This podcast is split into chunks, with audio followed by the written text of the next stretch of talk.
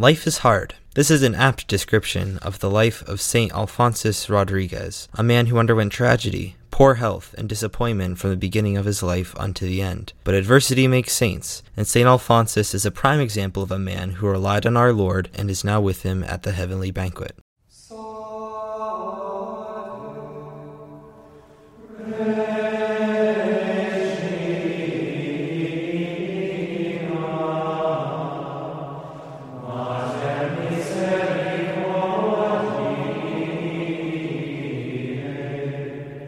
Hello, I'm Thomas Cabeen, editor of the Good News Magazine, and this is the Saint Saturday for Saturday, October twenty-eighth, two thousand twenty-three. This Monday, October thirtieth, we will celebrate Alphonsus Rodriguez, who was born in fifteen thirty-three in Segovia, Spain, to a textile merchant. Early in Alphonsus's life, his family's household was repeatedly visited by Saint Peter Faber, one of the founders of the Jesuit order. Faber prepared Alphonsus for his first communion. We can postulate that Saint Peter Faber's instruction may have had an influence on Alphonsus. Alphonsus's desire to become a Jesuit later in his life. Indeed, Alphonsus attended the Jesuit college at Alcalá until his father died when Alphonsus was only twelve. Alphonsus then stopped attending the college and inherited his late father's business at age twenty-three. He married Maria Suarez at age twenty-seven and had three children, all of whom died along with his wife while Alphonsus was still a young man. The distraught Alphonsus turned to God. We see that for years Alphonsus experienced a deep life of prayer with his Lord. When he was in his late thirties, Alphonsus Alphonsus applied to become a Jesuit priest, but due to his age, poor health, a result of his austerity and penance, and lack of education, he was denied admittance. Alphonsus tried once more, but got the same result. Alphonsus then decided if he could not be a priest, he would just be a brother. But still he was not admitted, though the Jesuits saw his holiness this time and allowed him to become a lay brother. At thirty-seven, he became a novice, and after six months was moved to Majorca, an island off the coast of Spain, of which he is now the patron. He became doorkeeper of the Montesión College in Palma. His duties were to open the door, locate students and brothers, and welcome guests. He was at this post for over forty years. The students and teachers of Montesión quickly found that Alphonsus was a saintly man. The students came to him for guidance and advice, and it is said he welcomed all who came through his door as if they were God himself. When not at the door, he was almost always praying. When he was seventy-two, Saint Peter Claver came to college, and the two became friends, the elder becoming a mentor. All saints know each other, don't they? Alphonsus Rodriguez died after a long illness in sixteen seventeen. Saint Alphonsus Rodriguez is a wonderful example of a man who, after the death of his family and years of trial, it is said he experienced temptations throughout his life, still held on to his faith. So let us pray for the intercession of this great saint who humbled himself throughout a particularly devastating early life to follow his Lord's will. Saint Alphonsus Rodriguez, pray for us.